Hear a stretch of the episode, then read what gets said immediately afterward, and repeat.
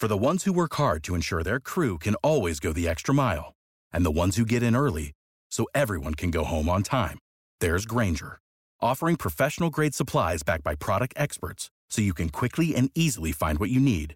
Plus, you can count on access to a committed team ready to go the extra mile for you. Call, clickgrainger.com, or just stop by. Grainger, for the ones who get it done.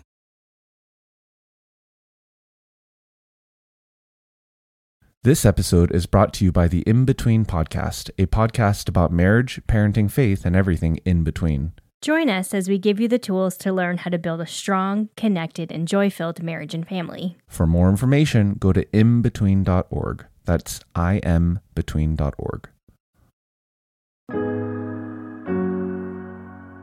This is Troy and Joel, and you are listening to Revive Thoughts. Oh, that crown, that kingdom. We are traveling home to God. We shall soon see Jesus. Every episode, we bring you a different voice from history and a sermon that they delivered. This sermon was preached by John Newton at Olney Church in England in 1773. Joel, Amazing Grace is quite possibly the most famous Christian song, at least in recent times, that anyone can think of. The song has been on Billboard charts, it's, it's in books, has a Broadway musical after it, and it, people automatically can just recognize the song, even if they don't know hardly anything about Christianity. I remember when I was living in China, uh, I was at the gym one day working out. They play, you know, pop music over the uh, speakers, and Amazing Grace just came on, which I thought was really funny, especially because China does not have the most cozy or friendly relationship with Christianity. But even there, this really famous song is played on the radio just like another normal song. It's just, it's everyone has heard it. Yeah, and many people also are familiar with the story behind this song, but what people may be less aware of, and what we're going to look at today, is that this song actually follows and is closely connected to a sermon, all of which was coming from 1 Chronicles 17 in the Old Testament. John Newton was born in 1725 and he would die in 1807. He was not born into the best of circumstances, and his mother would die at the age of seven. His dad would take him on a few sailing journeys, as he was a sailor himself, and uh, would pressure him to go to work at a sugarcane plantation in Jamaica. Uh, but instead, John Newton would decide to join a merchant vessel and head off to sea himself. Yeah, John Newton's journey is actually a little bit more complex than most people know about as well. It usually goes that he worked as a slave trader until he had this conversion moment, which is true, uh, but getting to that point where he was a slave trader is a different journey and, and a darker journey as well. He ends up in the Navy, uh, kind of forced into the Navy when he went to go visit some friends, and he hates it and he tries to get out of it. He tries to flee, and he's caught uh, and he's flogged eight dozen lashes in front of the entire crew and demoted. Uh, he was so disgraced that he said that he contemplated killing the captain and committing suicide afterwards. Uh, shortly after this, he gets sent to work on a slave ship, but him and the crew do not get along. So he actually gets dropped off in Africa and is forced to work for the old captain's wife of this uh, slave ship. And he is he's abused and mistreated, and it, he he stays there until a vessel shows up from his father who had been looking for him, wondering what had happened to him, and they basically rescue him out of that situation. The boat that he is returning on gets caught in this huge storm, and the boat nearly sinks. He cries out to God and has this real change in heart towards God. From that point on, he begins to reading his Bible. He swears off profanity and, and gambling. There's a, a real sign of, of change in his life. Now, he would still stay in the slave trade for years after this, and even though it seemed that he had more sympathy for the slaves due to what had happened to him, uh, he did not leave until 1764 when he suffered a stroke. And when he recovered from that, he did everything he could to enter ministry. It took years for him to become a priest, and he'd actually not been really picky about who would accept him. He had applied to Presbyterians, Methodists, Independents, and Anglicans. He just really wanted to be in ministry. People enjoyed his preaching so much that he slowly began to grow from a small church in London. He became quite famous among evangelicals, and they had quite the effect on Londoners. By 1788, he wrote a pamphlet that publicly condemned the evils of the slave trade that he was once a part of. At that point, William Wilberforce came to him, kind of looking for guidance in his life. Wilberforce relied on Newton's advice for how to relate with God and, and how to fight the injustice in life. Uh, it was John Newton who told him to stay in Parliament and fight slavery from where he was, and and uh, Wilberforce was a, a key part in helping directly abolish the slave trade. In 1773, John Newton is preaching a New Year's sermon over First Chronicles 17, and at the end of the sermon, he releases a, a new hymn that he had written, and in this hymn and in the sermon, he's trying to reflect what he sees in First Chronicles 17, and the hymn is Amazing Grace. But he sees inside this passage David looking back at where he came from. He sees David looking around at where he is now, and he sees David looking forward to where he'll be headed next. And uh, he tries to reflect that through the sermon and in the psalm.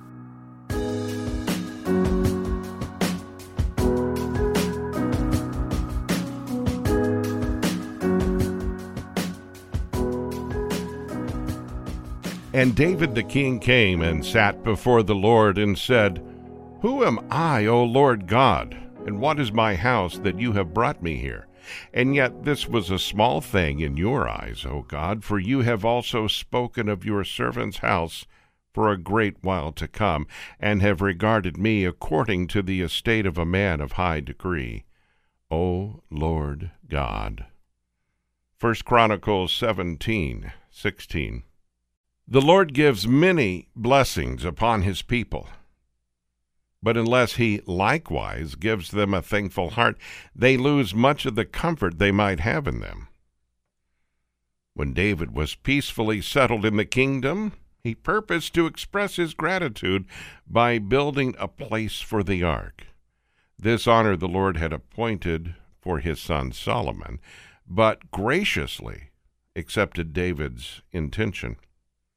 For he not only notices the poor services of his people, but even their desires to serve him when they spring from a principle of simple love. Even if the timing wasn't right, he sent a message by Nathan assuring him that his son should build the house and that he himself would build David's house and establish his kingdom. This filled his heart with praise. My scripture is part of this acknowledgement by David. Omitting David's personal concerns, I would borrow them for our own use as a proper subject for thinking through the entrance of a new year. They lead us to remember past mercies and future hopes and ponder the frame of mind which becomes us when we contemplate what the Lord has done for us. First, who am I? The frame of mind we should have, humility and admiration. Who am I? Who am I really? This question should always be upon our minds. Who am I? What was I when the Lord began to manifest his purposes of love? This was often told to Israel. You will remember, look back at the pit from which you were taken. Lord, what is man? At the time we were miserable, shut up under the law and unbelief. What would have happened had the Lord left us there? After a few years spent in vanity, we would have sunk to rise no more. Rebellious, blinded by the God of this world, we had not so much a desire of deliverance. Instead of desiring the Lord's help, we breathed a spirit of defiance against him. His mercy came to us not only undeserved, but undesired. All but a few of us resisted his calls, and when he knocked at the door of our hearts, we endeavored to shut him out till he overcame us by the power of his grace. See who we really are, as it says in Titus 3 3. At one time we too were foolish, disobedient, deceived, and enslaved by all kinds of passions and pleasures. Undeserving, it was the Lord against whom we sinned, and who showed us mercy. He didn't have to. What a just cause to admire God. That he should appoint such salvation in such a way in favor of such helpless, worthless creatures. Here let us look back. Before conversion, his providential care preserving us from a thousand seen threats and millions of unseen dangers when we knew him not. His secret guidance leading us by a way which had no idea till his time of love came. At conversion, the means by which he worked on us, supports in the time of conviction, and the never to be forgotten hour when he enabled us to hope in his mercy. Since we first were enabled to give up our names to him, mercy and goodness followed us. In life, he has led us and fed us. Many have fallen when we have been preserved, or if afflicted, we found him a present help in trouble.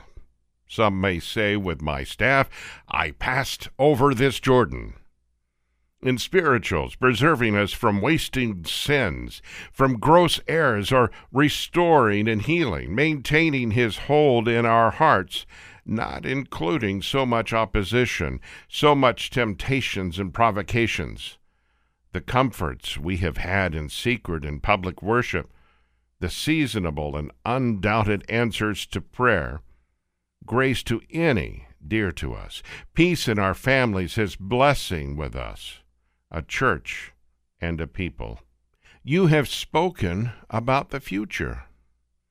Are these small things? Yes, compared to what follows. He has spoken for a long time to come, all the way to eternity. Present mercies are but taste of his love, present comforts, but fractions of the joy to which we are moving towards. Oh, that crown, that kingdom, that eternal weight of glory! We are traveling home to God. We shall soon see Jesus and never complain of sin, sorrow, temptation, or desertion any more. He has dealt with us according to the estate of a man of high degree. He found us upon the dunghill and has made us companions of princes, in a wilderness, and has led us to the city of God. From here, think about love, gratitude, obedience. Romans 12:1 Therefore I urge you, brethren, by the mercies of God, to present your bodies a living and holy sacrifice acceptable to God which is your spiritual service of worship. Trust and confidence. Mark 7:37 We have good reason to cast our cares upon him and to be satisfied with his appointments. He has done all things well. Patience.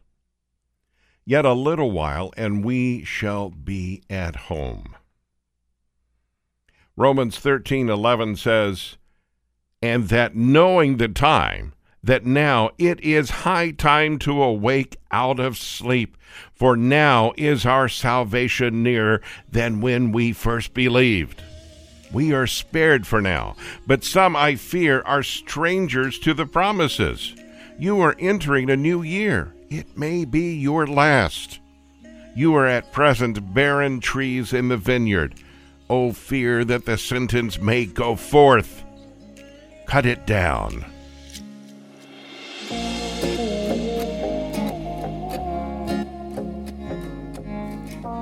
He talks about uh, eternity at the end of the sermon, looking forward to the future hope that we have, remembering that right now what we're enjoying, the good things of this life, are just a taste of what is to come. I love remembering that and being reminded of that. So often I get focused on the here and now and the things that are happening to me, and I don't remember that this is just small. Eternity is so much bigger than that. And if I could keep my focus forward as David did, I think that my life would reflect God better that way.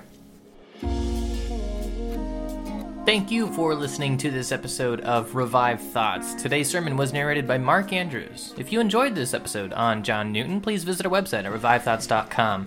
There you can find the transcript of this episode and all of our episodes here at Revive Thoughts. If you enjoyed this episode of Revive Thoughts, be sure to share it with some friends and let other people know what we are doing here. You can do that by talking to them in person, sending them a message, or going online. And while you're online, maybe you can follow us at Facebook, Instagram, Twitter, and see the other things that we release throughout the week between the episodes. This is Troy and Joel, and this is Revive Thoughts.